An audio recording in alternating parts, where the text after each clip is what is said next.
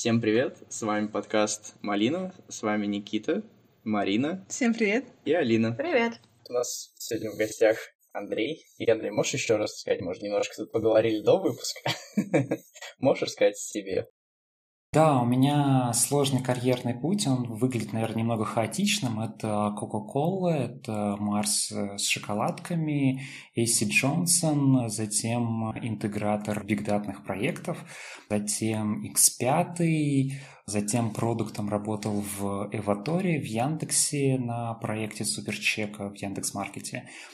Вот. Ну, у меня просто такой карьерный путь. По году чуть больше в одной компании, я прокачиваюсь навыками, и чтобы быстрее расти, перехожу в другую компанию. Так получается гораздо быстрее, чем в рамках одной компании ждать, когда там умрет руководитель и займешь его место. Вот такая вот история с карьерой. Мы с Андреем как раз познакомились в Эвоторе. И вот Андрей, наверное, был у меня одним из тех амбассадоров, которые рассказывали, погружали меня в психотерапию. И поэтому теперь, собственно, мне было очень интересно его позвать и узнать про его путь, как он к этому приходил, и кто, может быть, для него был этим амбассадором, как он к этому всему вышел. Ну и, собственно, наверное, сразу к таким вопросам. Андрей, а какой был твой путь к психотерапии? Как ты к этому пришел вообще? И долго ли этот путь вообще занимал? Наверное, да, такой же сложный путь, как и с моей карьерой. Вот, то есть первый этап я сразу опустился по-жесткому в психиатрию. То есть я сразу разделю на психологов и психотерапевтов как синонимы. Те, кто разговаривает, и психиатры, кто выписывает таблетки. Вот. Я работал, собственно, в Coca-Cola сразу после университета. И как-то меня вызвали в военкомат. На меня посмотрел мужчина в военкомате и сказал, что ты подозрительно выглядишь, отправил меня в психушку. Вот. Я сходил, мне диагностировали клиническую депрессию, и я залег у родителей дома там, где-то на месяц. Вот. Для меня это было шоком не столько сам диагноз, сколько отсутствие предпосылок к этому диагнозу. То есть никто на работе ничего подобного не знал, не говорил, не заметил. Хотя как бы я там по 9-10 часов в день провожу на работе. Затем друзья, с кем я постоянно общался, тоже ничего не заметили, ни на что не обратили внимания. При этом я был уже тяжело болен, подавлен, сгоревшим. Вот. Ну и, собственно, непосредственно с диагнозом. Мне тогда выписали таблетки, которые сейчас запрещены, и я, собственно, где-то месяц лежал дома, еще месяца два продолжал употреблять таблетки, пока чуть-чуть не вышел в состояние, в котором я могу функционировать, работать. Я ушел из компании, и как только ушел, вдруг узнал такие страшные новости о том, что, оказывается, из компании, из Coca-Cola очень много людей уходят через больницу. В частности, там директора по маркетингу забрали на скорой из офиса. Вот. И когда узнаешь такие вещи, в основном их узнаешь после того, как начинаешь разговаривать.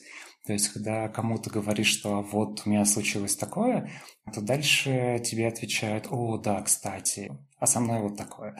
Вот. А когда этого не спрашиваешь, то никто, собственно, не в курсе, никто не говорит о случившемся.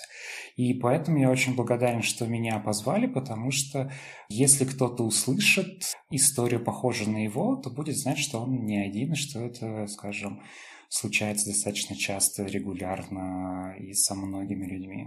А можешь сказать, что ты чувствовал к этому моменту, как к этому подходил, чтобы как раз было понятно людям, у которых, может быть, похожая ситуация? Ты говоришь, друзья не особо что-то замечали, и вот только кто-то там в военкомате это заметил, но что ты внутри чувствовал? Можно ли как-то раньше тогда понять, что тебе нужно идти к психологу, психиатру и вот это все? Ты знаешь, первый раз было крайне сложно, потому что это распространялось достаточно долго, навскидку где-то полгода я погружался в это состояние, пока не дошел до серьезного состояния. Вот. И поэтому друзья просто проассоциировали меня как уехавшим в Москву, как работавшим серьезно и сурово, вот, что просто я стал таким. Вот, то есть никто никогда не встречался из них с депрессией и не знаком с этим состоянием. Вот, поэтому здесь достаточно сложно объяснить, но если вы замечаете, что человек стал продолжительно, или даже не продолжительно, а периодически сильно там, грустным, подавленным, подгоревшим, без таких сильных стремлений, как это было раньше, то, наверное, уже поздно. Ситуация развивается достаточно быстро. При этом еще одна проблема – это то, что после вот этой вот истории с психиатром я отказался от посещения кого бы то ни было на пси.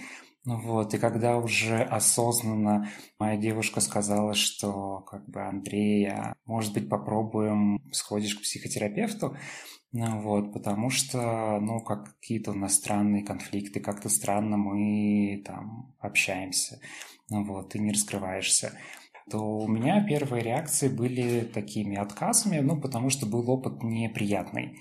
То есть, ну, вообще воспоминания об этой ситуации. И где-то, наверное, после там, полугода таких плавных предложений, вот, я решил попробовать еще сходить к психологу. И вот там как раз впервые познакомился с тем, как это нормально проходит. Вот, и ситуации, с которыми нужно, когда нужно посещать психолога. Когда я начал общаться, это был дешевый психолог за 1000 рублей в час в Москве, очень подходящий для начала терапии, потому что учишься формулировать запрос, учишься говорить о себе, и вот это вот время, оно такое, неплохо бы его потратить не задорого. Потому что нужно сначала самому как-то подготовиться и научиться разговаривать. И там я узнал о том, что большинство людей вокруг, они находятся в состоянии каких-то ментальных проблем. Причем это зависит в первую очередь от окружения, в котором вы находитесь. То есть есть разные города, разные страны, разные компании и там, условно, друзья, вот, в круг которых может быть по-разному... ну, в разной тяжести состояния находиться. Замечательный пример X5, пятерочка, который 90% сотрудников находится под выгоранием.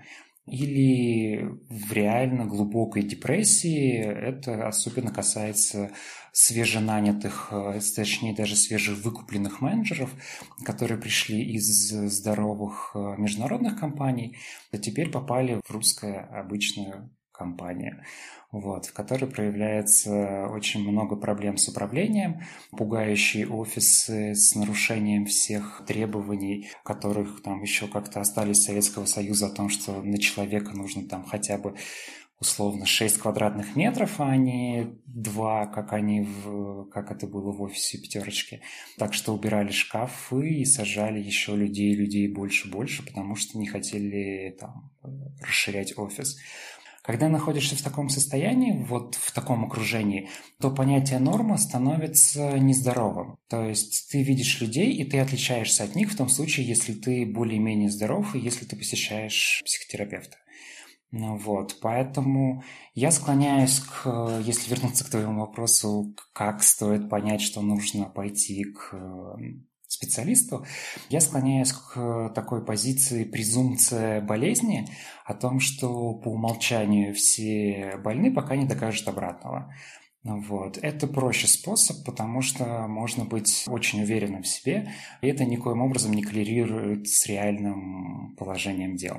Гораздо проще сходить, провериться, пообщаться, понять, что работает, не работает, начал рыдать на 3-м сеансе, не начал рыдать, и как-то спокойно отойти от этого. Знать, что это есть, ну такая а-ля прививка, которую, ну, стоит хотя бы попробовать, потому что постсоветское пространство – это вот то самое место, где средняя норма – это не здоровье. У многих же, например, проблема в том, что психолог, психотерапевт – это ну, такие недешевые занятия, на которые нужно время и вообще решимость. Для кого-то это будет не таким легким решением, даже если он понимает, что у него есть какие-то проблемы, которые хотелось бы обсудить с каким-то профессионалом, а вот идти без проблем просто поговорить, мне кажется, это еще сложнее.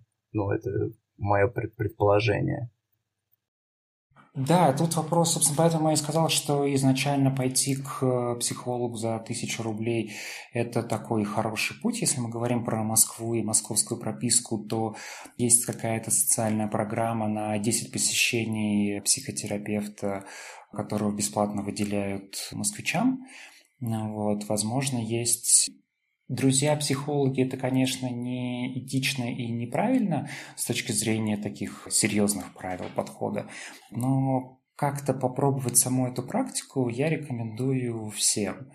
Плюсом, если ситуация действительно тяжелая, нету денег и нужно что-то менять, то это был вот как раз один из этапов моего пути, по-моему, к второму психотерапевту я шел чуть ли не в кредит. Но при этом я осознавал, что проблемы, которые меня коснулись, это не случайность, это какие-то ошибки, которые касаются меня и моего там жизненного подхода. Что-то было не так, потому что во время там собеседований я их проваливал, скидывал цену очень серьезно на себя и был готов, ну и не был готов к какому-то даже не развитию, а просто качеству жизни. Вот, скажем, не стремился к качеству жизни, такое состояние выгорания, как потом это оказалось было. И здесь инвестиции в психолога оказались лучше, чем, например, в платные курсы саморазвития или в чем-то в таком. То есть я прикинул, куда можно инвестировать, и эта инвестиция в себя, она оказалась более выгодной, достаточно быстро окупилась по сравнению с теми вариантами, которые еще были. А потом есть удаленные психотерапевты, есть, как в частности сейчас, по Zoom, даже если все хорошо, приходится общаться по удаленке. Но здесь уже возникает такая проблема, как выбор психотерапевта. То есть можно сэкономить и попасть не просто на низкокачественного психолога, а на вредного, токсичного или вообще на развод. У меня знакомые встречались с этим в Петербурге, и здесь, вот это действительно сложность. То есть уметь выбрать подходящего к себе специалиста – это отдельный какой-то навык, который я прокачивал достаточно долго. У меня сейчас 8-й психотерапевт, достаточно дорогой, и 5-й психиатр, безумно дорогой. Но у меня есть... Потом оказалось, что у меня есть реальные причины, почему я должен употреблять таблетки. У меня эпилепсия. Но при этом, помимо противоэпилептических препаратов, нейролептиков, я принимаю также антидепрессанты, потому что сейчас нахожусь в таком состоянии, когда без этого достаточно сложно. Если же говорить разделить на этом этапе беседы психотерапевтов от психиатров, то помимо того, что одни выписывают таблетки, другие разговаривают, то еще есть разница в том, что психотерапия дает продолжительный эффект за долгое время, психиатр дает его достаточно быстро и дает ресурсы для того, чтобы заниматься с психотерапевтом в том числе. То есть, если у вас выгорание, психолог вам особо не поможет, потому что это уже органика. Мозг с трудом, переваривает состояние свое. Может возникнуть прокрастинация как несогласие мозга с тем, чем вы занимаетесь. Может возникать и постоянно присутствовать лень как показатель отсутствия сил на решение задач. И здесь уже самомотивация просто не работает. Можно самобичеванием заниматься, это будет больше похоже, чем самомотивация. Но, проверка у психиатра может эту органику выявить и краткосрочно ее починить. Так, чтобы затем хватало сил на то, чтобы вытащить себя из болота, если уже в нем оказались. Слушай, а можешь рассказать про твоего первого? Ты говорил, как раз первый твой психотерапевт был довольно дешевый. Мой вопрос связан с личным опытом. Когда мой первый психотерапевт, к кому я ходил, первый сеанс закончился тем, что женщина мне сказала: да сейчас, сейчас я, смотри, делаешь вот так, и все вообще будет прекрасно. Тогда я уже знал, что когда тебе говорят на первом сеансе, что надо делать, это не самый лучший психотерапевт. Причем я сразу шел к какому-то дорогому. Я вообще не представляю, что на этом дешевом уровне и как раз избежать этого токсичного влияния. То есть, когда ты приходишь к человеку, рассказываешь ему какие-то свои личные вещи, а тебе там в ответ, не знаю, вот как раз что-то похожее. Да сейчас, типа, твои проблемы не проблемы, вот у меня было такое, или вот у меня есть пациент, у которого, и вот как, собственно, начать-то этот путь с дешевых и вот и найти нужного. Вот по твоему опыту, как ты пришел к нужному психотерапевту, как ты их выбирал, менял, почему?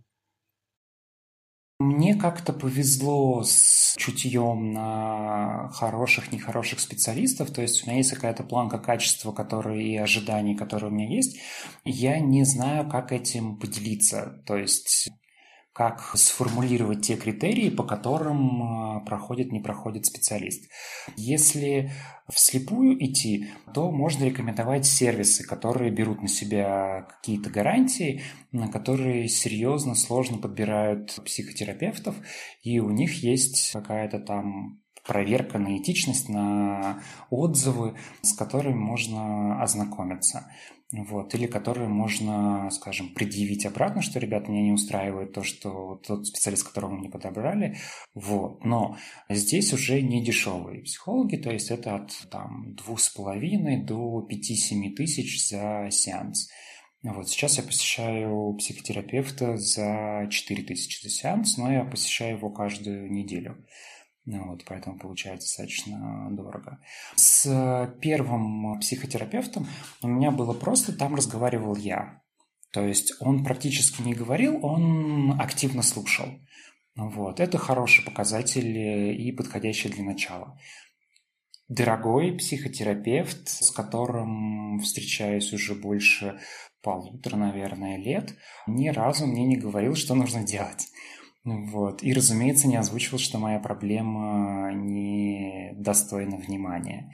Это обесценивание, если говорить о том, что это недостаточно. Даже если говорить, что это легко решаемо, это тоже... Если это подбадривание, поддержка, то да, хорошо. Если это, скажем, обесценивание, то здесь стоит задуматься, не бежать ли от такого психолога. Также он может быть хорошим, но не подходить лично, то есть не составится какое-то доверие. Например, я не люблю взрослых, значимо старших себя специалистов. Вот, мне это некомфортно. Не люблю серьезных женщин, которые такие ассоциируются у меня с школьными учителями, которые отдельная благодарность за кучу травм, которые я получил в школе. Были психологи, которые... То есть вот к первому психологу я ходил, он меня слушал, а затем закончилось тем, что мне этого стало мало. То есть я понял, что я как-то перерос эту планку за там, несколько месяцев. Понял, что мне нужно, чтобы мне что-то отвечали, что-то, не советовали, но хотя бы направляли куда-то. И я поменял его на... отдельный там институт психосоматики, в котором... А можно быстрый вопрос насчет этого перехода?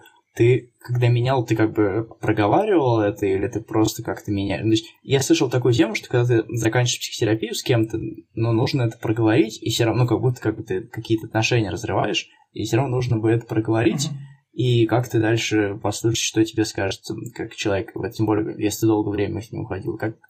Был ли это какой-то такой вот именно разговор, когда ты разрывал отношения, грубо говоря, с первым психотерапевтом, или ты просто взял и перешел? В первом случае я с ним общался и пытался поменять формат, скажем, формулируя это. То есть говорил ему, озвучивал, что мне интереснее вот так, что... Мне кажется, что я недостаточно получаю отдачи. Это достаточно сложно, но это хороший опыт. Это такой этап небольшого взросления, на котором можно... То, что другу сложно озвучить, то, что там, я не хочу с тобой дружить, потому что это. Вот психологам можно так делать, потому что ты платишь ему деньги. Вот, поэтому хорошо прийти и озвучить, что тебя не устраивает. Но были и психологи, кому я сходил один раз. То есть 8 психотерапевтов, это не значит, что я к каждому ходил там по году. Были, кому я пришел один раз, кому я пришел 2 раза, там полгода ходил. И потом уходил втихую. Потому что, например, был психолог, который предложил мне обратиться к Богу. Я такой, хорошо. и больше не возвращался к этому психологу. Вот. Затем ситуация, когда пытался понять, что со мной происходит и что означают приступы, которые я переживал. У меня были приступы, там ощущение дежавю, головная боль. Вот, пару раз падал в обморок. Потом оказалось то, что я теряю память во время приступов. Вот. Я ходил и искал врача, кто этим занимается. Ходил на МРТ, там, к целой армии врачей, и в том числе к психологам, которые начали расспрашивать меня про детство. Вот, а я теряю память. Ну, то есть, как бы, я не помню лет 20 своей жизни, так что спрашивать меня о детстве, ну, немножко странно. Ну, вот, значит, они не слышат мой запрос, мою проблему, с которой я пришел. Вот. Потом попал к психиатру, и уже там остановили и приступы, и потерю памяти, она начала восстанавливаться. И после этого были следующие психологи. Вот, собственно, тогда была та, кто отправила к Богу, хотя, возможно, кому-то это было бы поддержкой. Не знаю, возможно, я ходил бы тогда в церковь и не тратил бы денег на психологов, вот, если бы это для меня работало. Затем последнего психолога я нашел вот как раз через организацию Meta, которая подбирает психологов, они скидывают, ты описываешь им свой запрос, они скидывают тебе несколько аккаунтов психологов, которые у них в базе находятся. Я посмотрел на фотографии и сказал то, что «О, а вот этот чувак мне нравится». Ну вот, еще пару постов в Фейсбуке. Вот, этого было достаточно для того, чтобы выбрать человека, потому что я почувствовал, что мы на одной волне. Ну вот, так оно, в принципе, и оказалось. Вот, так что поиск, он немножко для...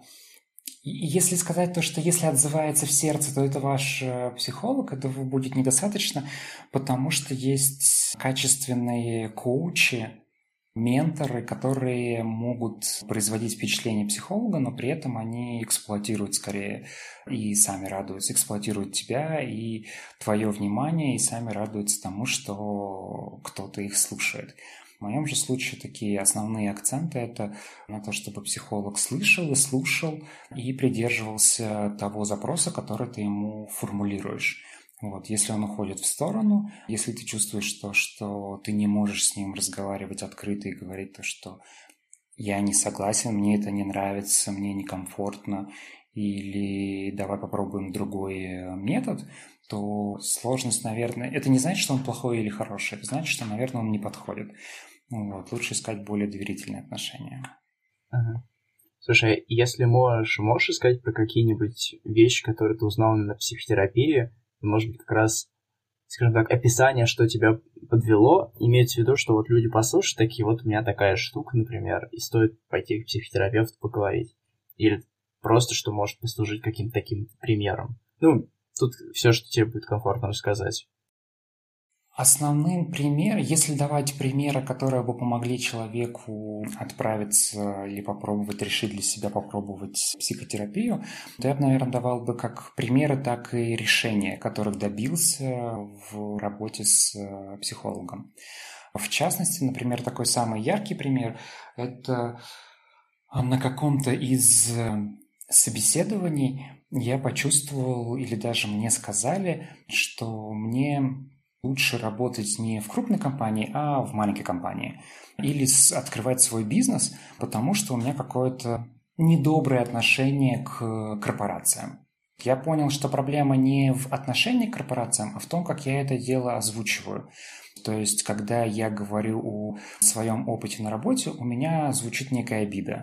И с таким конкретным запросом я походил к психотерапевту, и мы нашли, собственно, вот эти вот моменты, которые недозавершенные, недообсужденные с моим руководством остались в тех компаниях, из которых я ушел. И исправив это, я смог собеседоваться так, что устроился с двоекратным ростом в другую компанию. Это такой вот из совсем простых примеров из настоящего. А работать это помогло? Работать это очень помогает. Ну, то есть устроиться, а вот... Работать это очень помогает. Во-первых, это спасает от выгорания. То есть сейчас я, когда хожу к психотерапевту регулярно, каждую неделю, вот, например, завтра пойду. У меня в основном два направления проработки. Это текущие проблемы, которые где-то накапливаются, где-то оказались невысказаны. Что-то я пережил за неделю, потому что достаточно активной жизнью живу. Или, наоборот, тяжелый в контексте коронавируса и карантина. Второе – это глубинные проблемы, то есть когда ничего текущего нету, мы прорабатываем детские травмы, в частности, например, травлю в школе или некое непризнание родителями, когда они воспринимают меня не как целостную личность со своими проблемами, достижениями, болезнями и прочим, а как некий свой образ, с которым я не очень пересекаюсь. Пример, допустим, тебе понравился какой-нибудь персонаж в фильме, ты повесил его плакат, допустим, это будет Iron Man у себя в комнате, тебе он нравится, и при этом ты не общался с ним, и ты о нем что-то знаешь, как ты себе представляешь, знаешь, что он летает, что у него есть костюмы, вот, но ты, скажем так, воспринимаешь его как Айронмена, а он даже не Тони Старк, он Дауни младший, то есть есть какая-то более глубокая личность за этим образом. Ну вот, и ощущение было то, что когда со мной общаются, меня чувствуют не таким, как я есть, а вот, собственно, каким-то образом. Вот, и эту историю мы достаточно долго прорабатывали с психотерапевтом, потому что из нее вытекает очень много и обиды, и таких моментов, когда ты не получаешь напрямую тех эмоций, которые тебе нужны, в которых есть потребность, а получаешь их вот через это отражение, через какой-то другой образ. И здесь возникает, ну, там, условно, потребность в безусловной любви или что-то в таком роде, что создает... Вроде бы это не звучит такой вот прям проблемы, то есть не то, что родители пьют и бьют. Это тоже создает травмы. Есть еще более простые травмы, которые я сейчас вряд ли смогу сформулировать, но они следуют из системы воспитания в Советском Союзе, собственно, что я говорил про постсоветский союз, когда, ну, постсоветское пространство, когда было пара книжек на русском языке о том, ну, педагогических книжек о том, как воспитывать детей, и в одной было описание про то, что любви достаточно, просто принимайте ребенка как человека с его потребностями и прочим. Вот, ну и что-то в таком духе. И еще одна книжка, в которой говорилось, что у ребенка есть жесткие потребности, которые нельзя упускать из виду. Это там еда, вода и прочее. Сон, реализация себя, по сути, такая пирамида Маслоу. Вот, вроде бы снаружи это не звучит как там сильно противоречащие и травмирующие подходы, но вторая книжка оказалась главным учебником по воспитанию детей в Советском Союзе, а это функциональный подход к воспитанию детей. Вот. И здесь получается то, что чувства ребенка, они не столь в приоритете, сколько достижение его потребностей. Хотя потребности формулируются, понятно, что не ребенком, а понимающим, типа, его родителям. Вот. И исходя из этого могут быть упущены какие-то базовые вещи, которые можно найти, копаясь в себе вместе с психологом. Это вот не только такие там околофизические травмы и унижения, вот это в том числе и просто быть недослушанным, недосмотренным в детстве может создать какую-то глубокую обиду, которая может потреблять энергию и забирать ее на себя. Вот, и окажется, что отсутствие сил связано не с отсутствием воли, а с наличием какой-то вот такой бездонной дыры внутри, которая сжирает все силы. Хотя это может быть и тревога, там, тревожное расстройство у нас распространено безумно, особенно среди девушек, женщин, насколько я понял. Связано, опять же, с разным гендерным воспитанием. Оно, тревожное расстройство, наверное, как-то ослабляется психологом, но оно очень быстро купируется психиатром. Ну вот, и там снова источник сил и надежды на светлое будущее появляется. Вот. Так в голову больше, наверное, примеров особых не подходит. Ну, еще у меня была травля учителями в школе. Я не думал, что это серьезная проблема, потому что я как бы не переживал по этому поводу, пока мы не накопали глубокую ярость в отношении этих учителей. И когда появилась вот эта вот злость, психолог был безумно счастлив и гордился собой, потому что накопали какие-то сильные эмоции, а не как обычно у меня. Вот, все такое пассивное, доброе и слабое.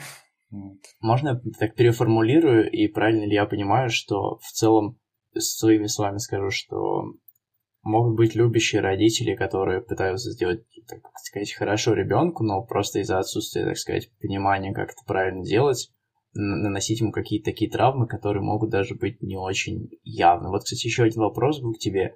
Вот ты сам осознавал, что это как-то относится к детству, или это просто вскапывалось, и то есть в твоем рассказе мы сразу скакнули к тому, что вот там были проблемы, связанные с детством, но вот опять же, как ты к ним пришел? То есть ты сам понимал, что что-то туда, или вы как-то так психологом-то выкопали?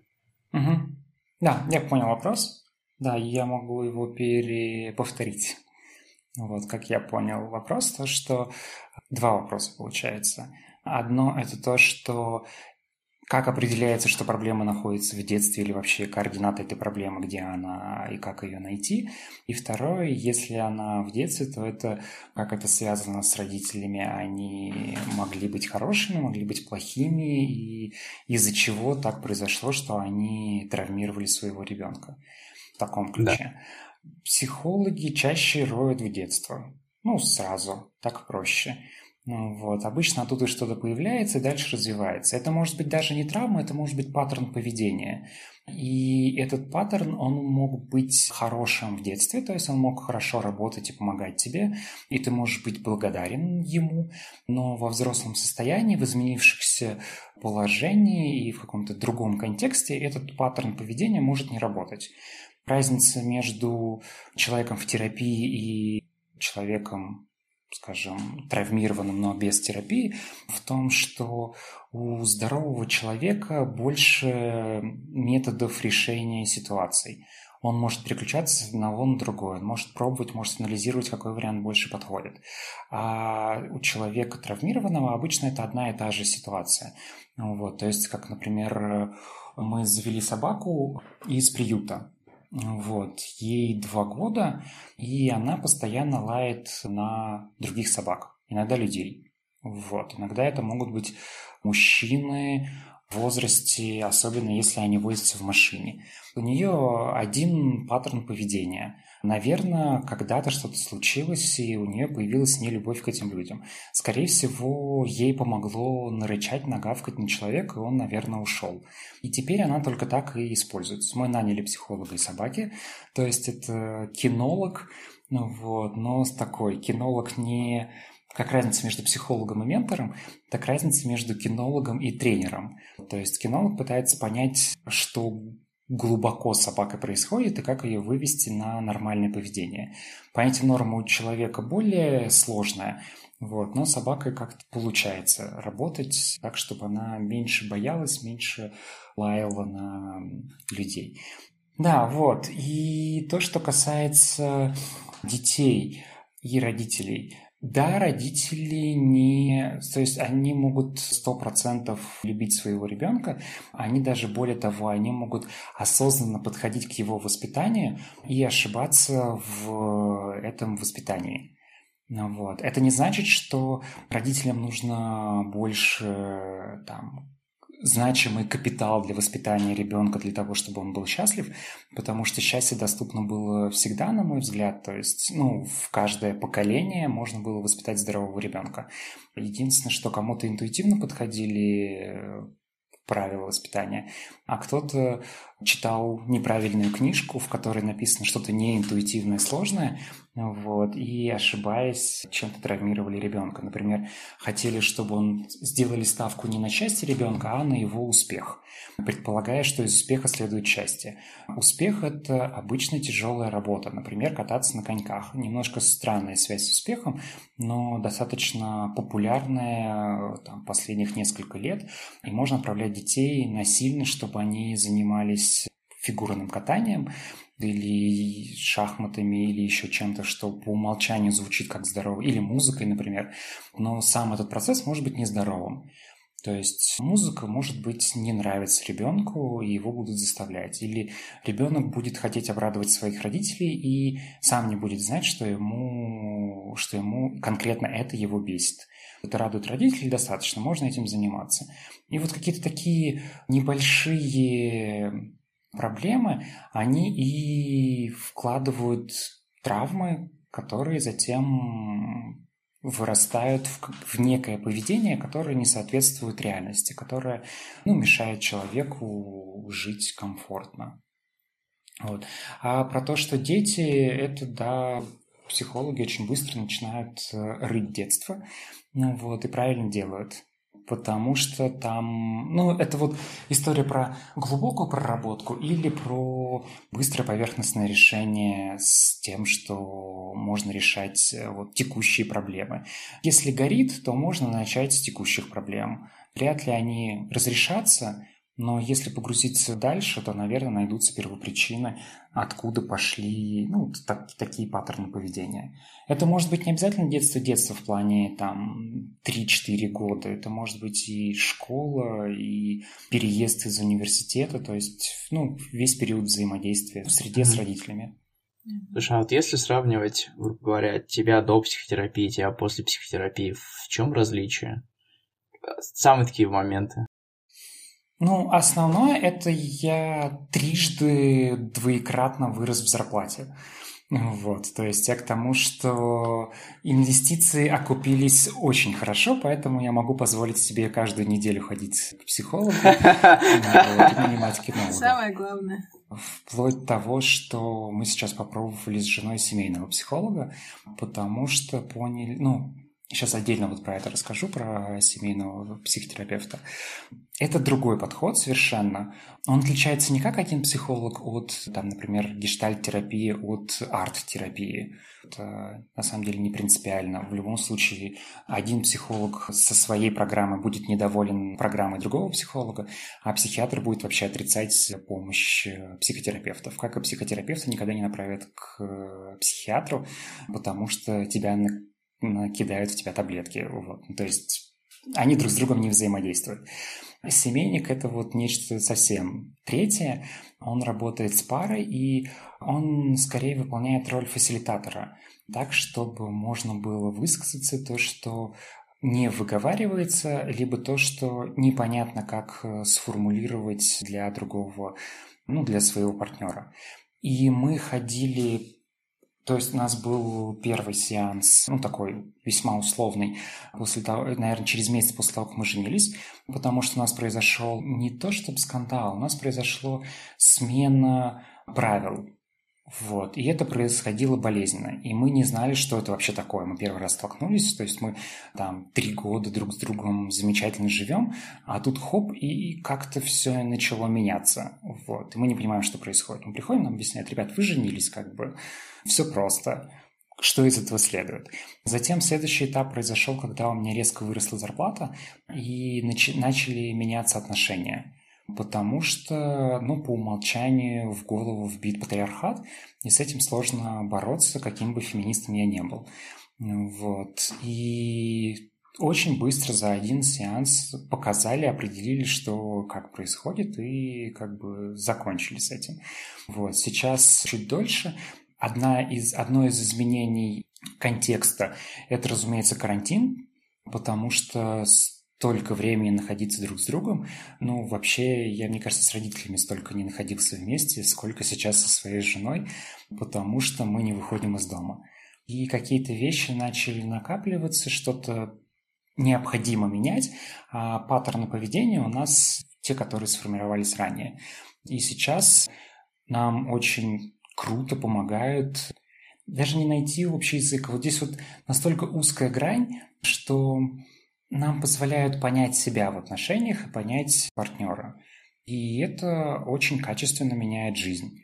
То есть еще один вопрос количества денег, стоимости, вообще трат на психолога – это траты на сервис в противовес покупке тех же самых вещей. Ну, сейчас, в принципе, много расходов переходит в сервис. Здесь вопрос приоритетов. Вот для меня качество жизни приоритетнее, такое качество жизни приоритетнее, чем, например, машина. Вот. Машина не дает того качества, как удовлетворенность собой, не имея машины. Вот. И я далеко ушел от того вопроса, который ты мне задал. Зато замечательную тему поднял. Нет, в целом, мне кажется, ты отлично ответил. Да, я уже не помню, какой был вопрос. Не важно, мне очень нравится рассказывать. Я увлеченно слушаю и прям записываю себе. А вот, кстати, если коснуться такой немножко офф-топчик исторического контекста, у Екатерины Шульман было про изменение рабочего дня, когда, я не помню, какие-то годы были и в какой стране, то ли в Штатах, то ли в России, наверное, это были типа 60-е и 70-е, что-то в таком духе, когда изменили рабочую неделю с 6 дней до 5 дней, и появился отпуск какой-то нормальный, типа 14 дней, вот, а не немножко больничного в течение года. И в этот момент, когда это массово в стране изменилось, то хлынуло огромное количество разводов, потому что люди впервые увидели, с кем они живут. То есть они приехали, раньше как было, они видят раз в день, там, утро, завтрак, вечером ужин, воскресенье, сон, домашние дела и все. Вот. А тут появилось 2 дня, они такие собираются друг с другом, типа, а ты кто такой? Вот, и что надо делать? И впервые начали разговаривать и поняли, что что-то не то. И я думаю, что карантин тоже каким-то образом влияет сейчас на семьи. То есть сейчас много исследований, например, того, что женщины работают и дома, так как они дома, и на работе, так как они все еще работают, и немножко вернулись в привычный патриархат, вот когда 2 работы.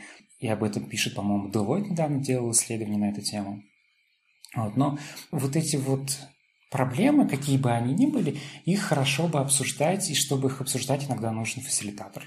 Ну, вот это, собственно, про семейного психолога. Могу еще немножко вопросов понабрасывать. Вот есть в предыдущем выпуске то же самое набрасывал. Вот интересно теперь твое мнение. Вот разговаривал я, так сказать, с одним другом или подругой, неважно, вот как раз про психотерапию. И вот вопрос был, почему ты не хочешь? Ты же явно говоришь, что кажется, мне нужно, и вот кажется, что у меня есть какие-то недовольства всем. И вот страх был в том, что я вот сейчас пойду на психотерапию, и там как бы вылазит, и вот я вообще сейчас все брошу, вот у меня как все же хорошо, типа там работаю в крупную компанию, занимаю крупную руководящую должность, все клево как, ну вот, что еще желать? А вот пойду к психотерапевту, он мне там наговорит каких-нибудь штук, я там из детства что-нибудь накопаю, и как меня разнесет, как уеду на Бали, на ретрит. И вот зачем мне оно надо? Можешь ли это какой-то страх как-то вот... Очень, да, очень хороший комментарий. На самом деле он, ну, полностью оправданный страх. Единственное, что это страх себя прошлого относительно себя будущего. То есть не факт, что ты будешь бояться этого в будущем. Поэтому это немножко разрыв. Это как когда ты ложишься ночью, ты ставишь будильник на 7 утра, ну, потому что ты встанешь и сделаешь пробежку. Будущий ты, который просыпается в 9, такой типа серьезно, будильник в 7 утра, вот, и уже с наездом относится к себе прошлому. Я слышал про историю, ну, пошли сплетни, вот, про мужчину, который пошел с конкретным запросом к психотерапевту. Он касался работы, и мужчине было лет, наверное, 50. И он такой, типа, так, у меня все замечательно с родителями, все круто, обожаю своих родителей, мать просто ангел. Есть проблема с небольшой неудовлетворенностью на работе и там потенциальным выгоранием, вот. Типа такого. Решите мне проблему вот насущную. Психолог, я уже себе представляю, как он потирает руки и говорит, мать у него ангел, конечно. Вот. В общем, через несколько сеансов чувак был готов убить свою мать, ну, практически, вот, потому что вот эта вот любовь, она была в нем воспитана, а не сформирована естественным образом. И такие переломы, они достаточно частые. И может оказаться то, что не так, что ты походил, как там грипп полечить, да, то есть сходил там 3 раза к врачу, тебе дали таблеток, ты немножко проверил, проветрился, проверился, вот, и все в порядке, вылечился, больше проблем нет, пока заново не заболеешь. Здесь немного другая ситуация, действительно что-то вылазит, это может ухудшить качество жизни, то есть ты мог не переживать раньше по этому поводу, а теперь начать переживать. Но это просто этап терапии. Затем ты просто вычищаешь это как за шкафом убирать или под диваном. То есть, да, пока все чисто, аккуратно убираешь диван, о боже, а там, не знаю, термиты съели пол. Вот, и вроде жизнь стала хуже, чем до того, как ты отодвинул диван. Но проблема не в психологе, а в наличии того мусора, который как бы, не убран. Прочистив это, можно, во-первых... То есть есть такие очень конкретные выводы, что более здоровый родитель воспитает более здорового ребенка, и, естественно, сокращение суицида, которым мужчины в 40 особо практикуют. Вот, как была статистика, что в деревне меньше людей с ментальными расстройствами, но больше самоубийств, чем в городе. Вот. А разница просто в том, что они не диагностированы. Да, немножко с другой стороны переформулирую вопрос. Ты это довольно ответил, но я хочу повернуть его немножко и посмотреть, будет ли ответ как-то другой.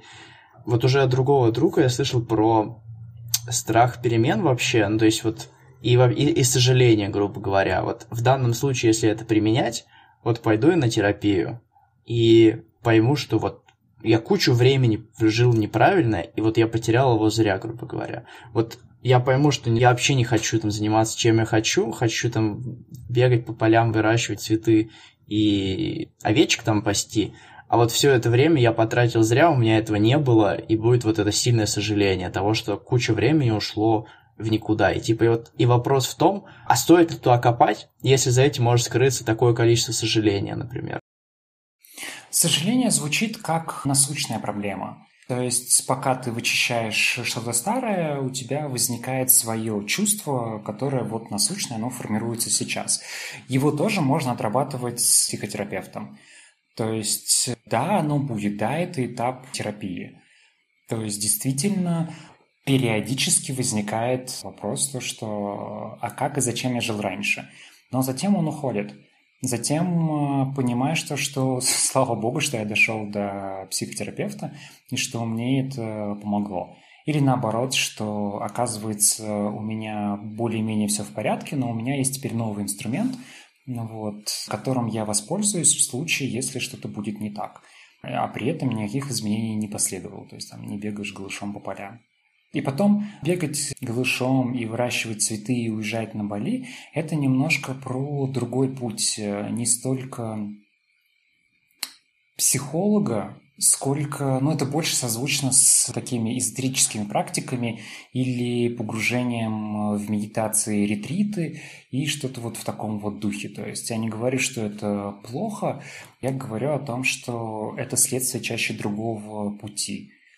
То есть… Я с большей вероятностью поехал бы в Индию, Ливию, нет, рядом с Индией какая-то есть страна, в Лаос. Я бы с большей вероятностью поехал бы в Лаос собирать чай на плантации друзей до того, как я начал посещать психолога.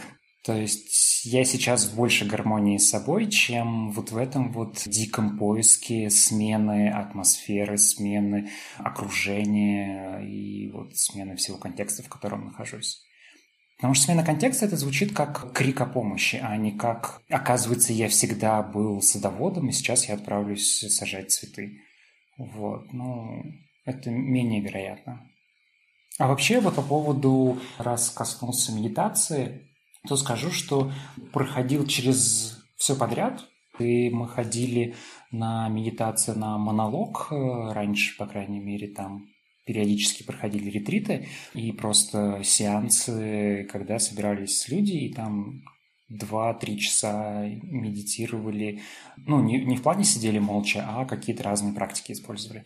Это хорошая вещь, она помогает прокачать такой инструмент, как концентрация на себе, не только на внешнем мире, но и на внутреннем. Ну, потому что обычно осознанность – это про… Точнее, концентрация обычно это на внешнем мире, осознанность – это вот на внутреннем. Ну, либо и то можно назвать осознанностью. И это было все очень здорово. Это помогает рефлексировать перед тем, как пойти к психологу. Вот. Единственная проблема – то, что у медитации есть побочные эффекты. Вот. В частности, у ретритов может таким образом накрыть, что таблетки так не накрывают, как двухдневный ретрит. Это эффективное средство, но оно настолько сильное, что оно может быть вот с последствиями. Так что надо просто к этому аккуратнее относиться и не злоупотреблять, резко не бросаться в это. Потому что, ну, там есть свои риски. Вот об этом, я думаю, можно много где почитать. Андрей, а можно задам вопрос? Вот, например, среди моего окружения гораздо меньшее количество людей ходит к психотерапевту. В общем, большинство как раз выбирает медитацию, какие-то практики осознанности и в том числе ретриты. Послушав тебя, у меня складывается впечатление, что человек без психотерапии, окунувшись в ретрит, он может словить такую рефлексию, что из нее будет сложнее выбраться. Тогда что, лучше неподготовленному человеку без психотерапии лучше тогда не начинать ретрит? Просто, например, в практике осознанности, сейчас я еще раз повторю, там никто не говорит о психотерапии. То есть в медитацию приходит как в какую-то конкретную практику. Бывает ли так, что она может, наоборот, сделать хуже, если у человека действительно психические, скажем, проблемы? Если у него, например, биполярка, которую нужно диагностировать и которую можно не знать, очень легко прожить жизнью, не зная о том, что серьезные диагнозы, вот, то может очень серьезно сработать медитация. Ну, не медитация, я имею в виду, а ретриты. Здесь скорее нужно, чтобы проходить ретрит, нужно быть прокачанным в медитации с большей вероятностью, чем в психотерапии. Вот. Но в любом случае обследоваться на потенциальные диагнозы и противопоказания такие, ну, то есть, если это органика, лучше всего это сделать заранее, так, чтобы, ну, не накрыло. Вот. А вообще это хорошая вещь, просто говорю то, что надо быть с ней чуть осторожней и, как у кастанеды, не обкуриваться сразу кактусами, ну, вот, а постепенно практиковать медитацию и так, чтобы не ехать сразу на 5-дневный ретрит, а начать хотя бы с 8-часовой практики осознанности. Вот. Ну, а перед этим слушать приложение с медитацией на 15 минут перед сном. Спасибо. Вот. Но по мне так это разные вещи. То есть психотерапия – это конкретная работа, научный подход. Медитация – это практика, это инструментарий, который может быть один из многих инструментов, которые можно использовать. Хорошо. Могу еще спросить про инструменты, которые вот ты для себя нашел за время психотерапии, вот помимо медитации, ну вообще, что из психотерапии, грубо говоря, повседневно ты применяешь, там, вот как-то так? Ввиду того, что я в любом случае потребляю таблетки от эпилепсии, у меня контроль сна, контроль концентрации, памяти лежит на аутсорсе. Ну и немножко настроения, то есть в этом части. За это все отвечает один специалист. С психологом, как я озвучил, мы отрабатываем насущные вещи. Это типа какие-то конфликты там на работе, дома, которые я не хочу нести домой, и, ну, чтобы не быть токсичным для жены, потому что у нее также насыщенный день и свои проблемы. Ну вот, мы поняли то, что разговаривать можно, но изливать ежедневно друг на друга все впечатления за день, хотя очень хочется, это не лучший способ поддерживать отношения. Как раз лучше их, скажем так, ну, то есть это не то, что мы вообще не разговариваем, а о том, что глубоко вот эти вот тяжелые аспекты мы озвучиваем поверхностно друг с другом, а затем прорабатываем с психологом так, чтобы не грузить человека, потому что у нас немного созависимые отношения, и мы как бы чувствуем, ну, если один переживает, а другой переживает за него, и в итоге мы оба переживаем, а это не самая лучшая поддержка. Ну, вот. Сейчас, конечно, чуть лучше. Раньше было совсем все плохо. Если одному плохо, то оба валяемся.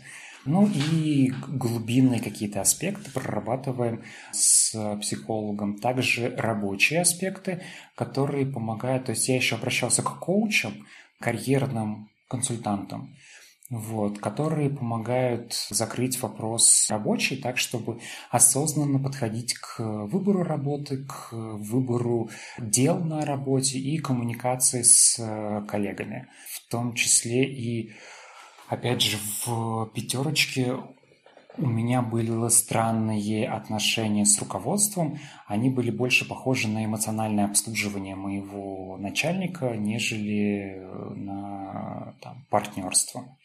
Или просто там какую-нибудь работу типа с документами. И это тоже хорошо было относить а-ля супервайзеру, то есть своему психологу, чтобы он это дело как бы почистил, забрал себе. Пусть сам с этим разбирается.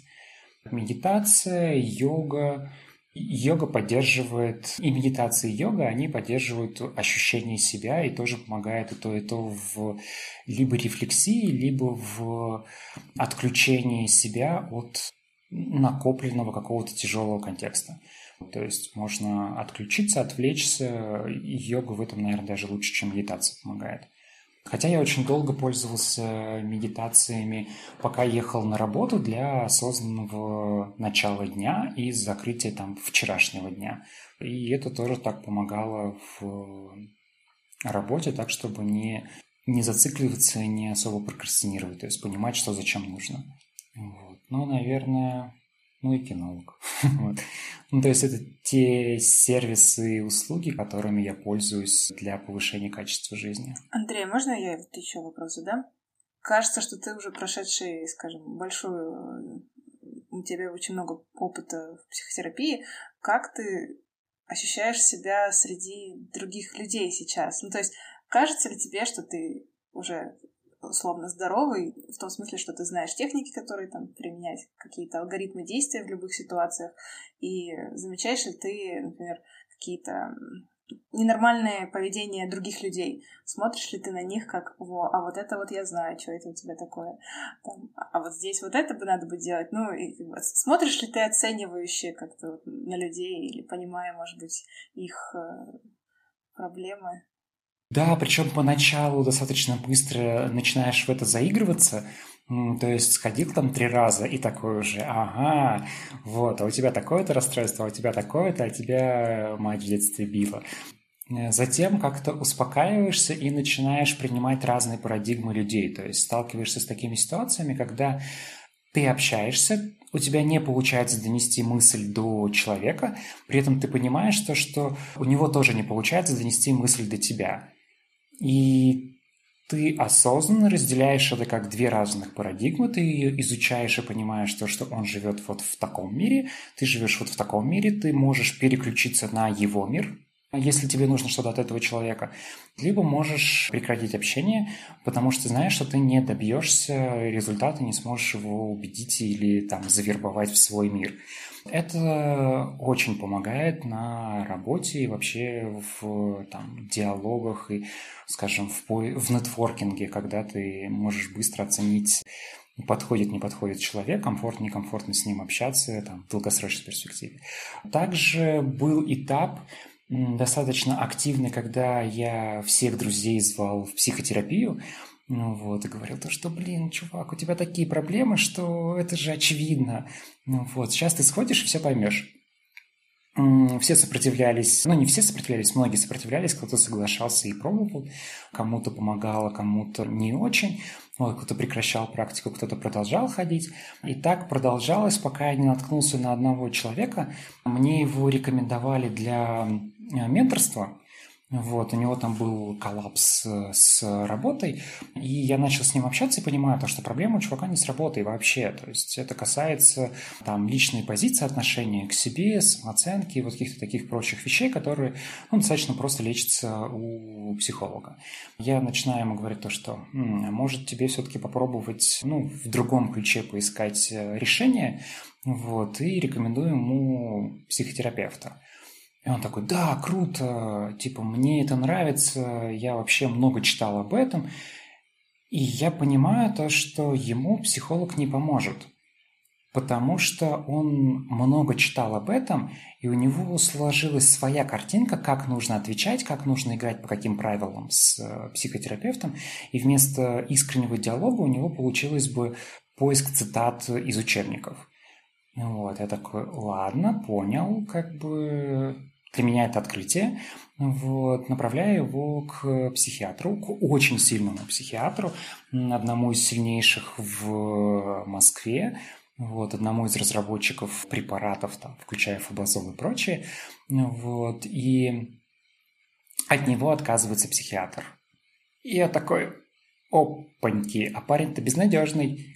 Вот, то есть, если от него отказываются, если ему не поможет психотерапия, это прям видно, вот, от него отказывается психиатр, то как бы все, как бы, на этом можно поставить точку. Он от него отказался, потому что парень искал решение самостоятельно и попробовал ряд препаратов, которые доступны, безрецептурные и там... местами запрещенные.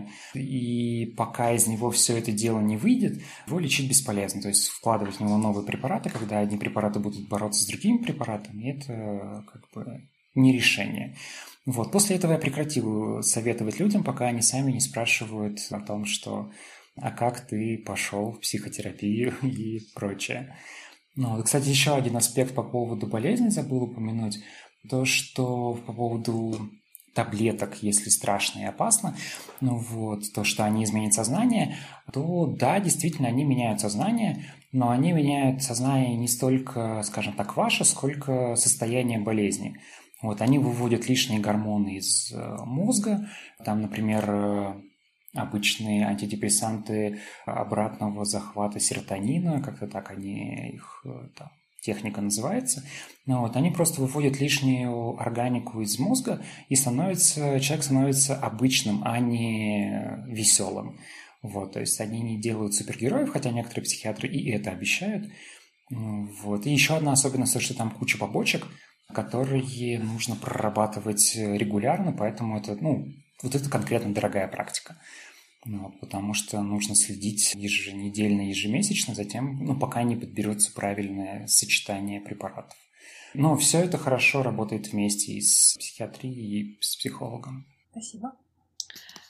У меня еще один вопрос. Скажи, пожалуйста, что бы ты посоветовал ребятам, которые только начали задумываться над своим состоянием, но не знают, с чего начать? Куда им лучше пойти? К психотерапевту, к психиатру, к психологу? Как выбрать конкретного человека, как его найти и как понять, что вот я нашел своего, либо там через 3 занятия, через 5 занятий, если тебе некомфортно, то лучше менять и попробовать найти другого человека. Да, здесь, наверное, если так чек-листом озвучивать, то поиск я рекомендую через агрегаторы психологов. Это, по крайней мере, в Москве и чуть-чуть в Питере работает. Если мы говорим про другие города, то... есть такой вариант, как институты. То есть у каждого социологического, медицинского института есть какое-то направление к психологии и психотерапии. Там можно найти тех, кто на это учится, не курсы проходит, а полноценное образование. Таким способом можно найти, может быть, не очень сильного, но хотя бы не очень опасного специалиста. Затем подходит-не подходит – это... собственно, доверие, насколько хорошо и комфортно искренне разговаривать с психологом, наверное, это самые близкие по, скажем, по широте тем, которые я могу обсуждать с человеком. То есть с друзьями я обсуждаю разные вещи, но с кем-то одно, с кем-то другое. С женой, там, допустим, 90% разных тем, но еще 10 наших отношений, они как бы остаются во мне. С психологом я могу обсуждать, наверное, там 99 вопросов, останется процент, который я еще для себя не сформулировал. Вот, вот это вот внутренняя искренность и спокойствие, оно гарант того, что сам человек подходящий. Вот. Ну, есть какие-то правила, которые такие весьма условные, но я встречался с тем, что заранее договоренность на несколько сеансов – это подозрительно. Оплата несколько сеансов – это однозначно развод. Есть только правило, что если ты не пришел на сеанс, а договорился о нем и не исправил время посещения, ну или просил перенести сеанс день в день, то за этот сеанс нужно заплатить. Вот это такая практика, она не только встречается у психологов, а в принципе, ну, много где ты платишь в сервисе за время, вот, где человек мог бы заниматься с кем-то другим. Наверное, из таких вот простых... Ну и в любом случае в какой-то момент вы перерастете своего психолога. То есть он не должен стать другом, он должен стать специалистом, с которым можно обсуждать вещи и получать какую-то обратную связь, какую-то некую оценку и инструментарий, который он даст, чтобы ты сам переварил проблему и принял решение. То есть он не будет диктовать решение, он может максимум сказать, а попробуй вот это, но говорит, что нужно сделать вот это, или ты поступал вот здесь вот неправильно. Любая неподдержка, такой там шейминг, обесценивание, что-то в таком духе, это показатель того, что это плохой специалист. Вот что можно искать дальше. Ну и в принципе как бы через какое-то время перерастаешь и движешься дальше к другим методикам, другим специалистам. Спасибо. Еще один вопрос. Ты сказал, что когда ты только начал ходить на терапию и в целом к специалистам, у тебя было желание почти всех твоих друзей отправить тоже попробовать этот способ улучшения своего самочувствия. А как ты сейчас ощущаешь, какой процент людей ходит, по твоему ощущению, среди твоих окружающих на терапию? И какому проценту людей ты бы рекомендовал это? Ну, по крайней мере, так. Тебе кажется, что стало бы лучше? Мне кажется, что если брать просто окружение, то больше половины людей я бы рекомендовал обратиться к специалистам. Вот из этого возникает проблема, то, что средний человек скорее нездоровый. Вот, и на него ориентироваться сложно. Поэтому я скорее чувствую себя отличающимся от того окружения, в котором чаще нахожусь. Если брать свое близкое окружение, с кем я общаюсь, то это либо... То есть это непропорциональное количество людей в терапии. Это прям такой, как этот, мультипаспорт. То, что в терапии, о, круто, пошли пить, общаться, тусить. Люди, которые... И то есть границы, с которыми я просто перестал с людьми общаться, достаточно большой круг. Это практически все мои ровесники, то есть я не общаюсь ни с кем из школы и университета. Там буквально, не знаю, пару раз в году с ними пересекаюсь, и не по праздникам, а скорее по делам, потому что... Это, наверное, называется алджизм или как-то так, когда по возрасту отсекают общество. Потому что многие из них токсичные.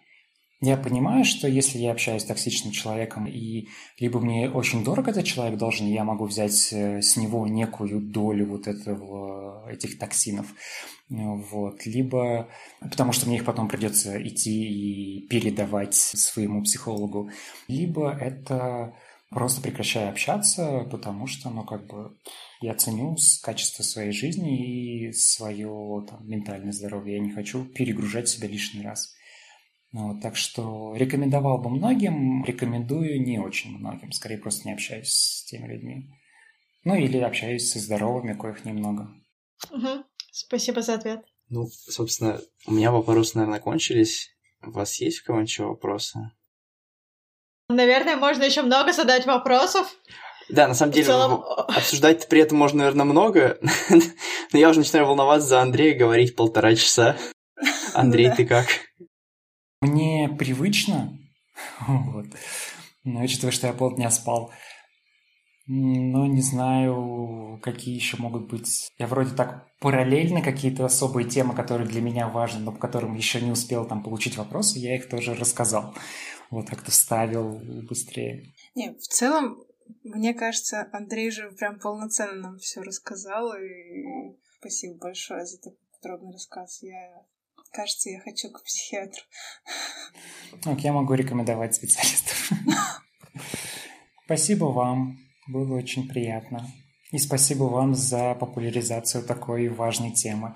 Может быть, получится не лично говорить людям, сходите к психологу, а они послушают подкасты. Такие, да, это то, что надо было. Ты рассказывал великолепно, я прям заслушался. Спасибо.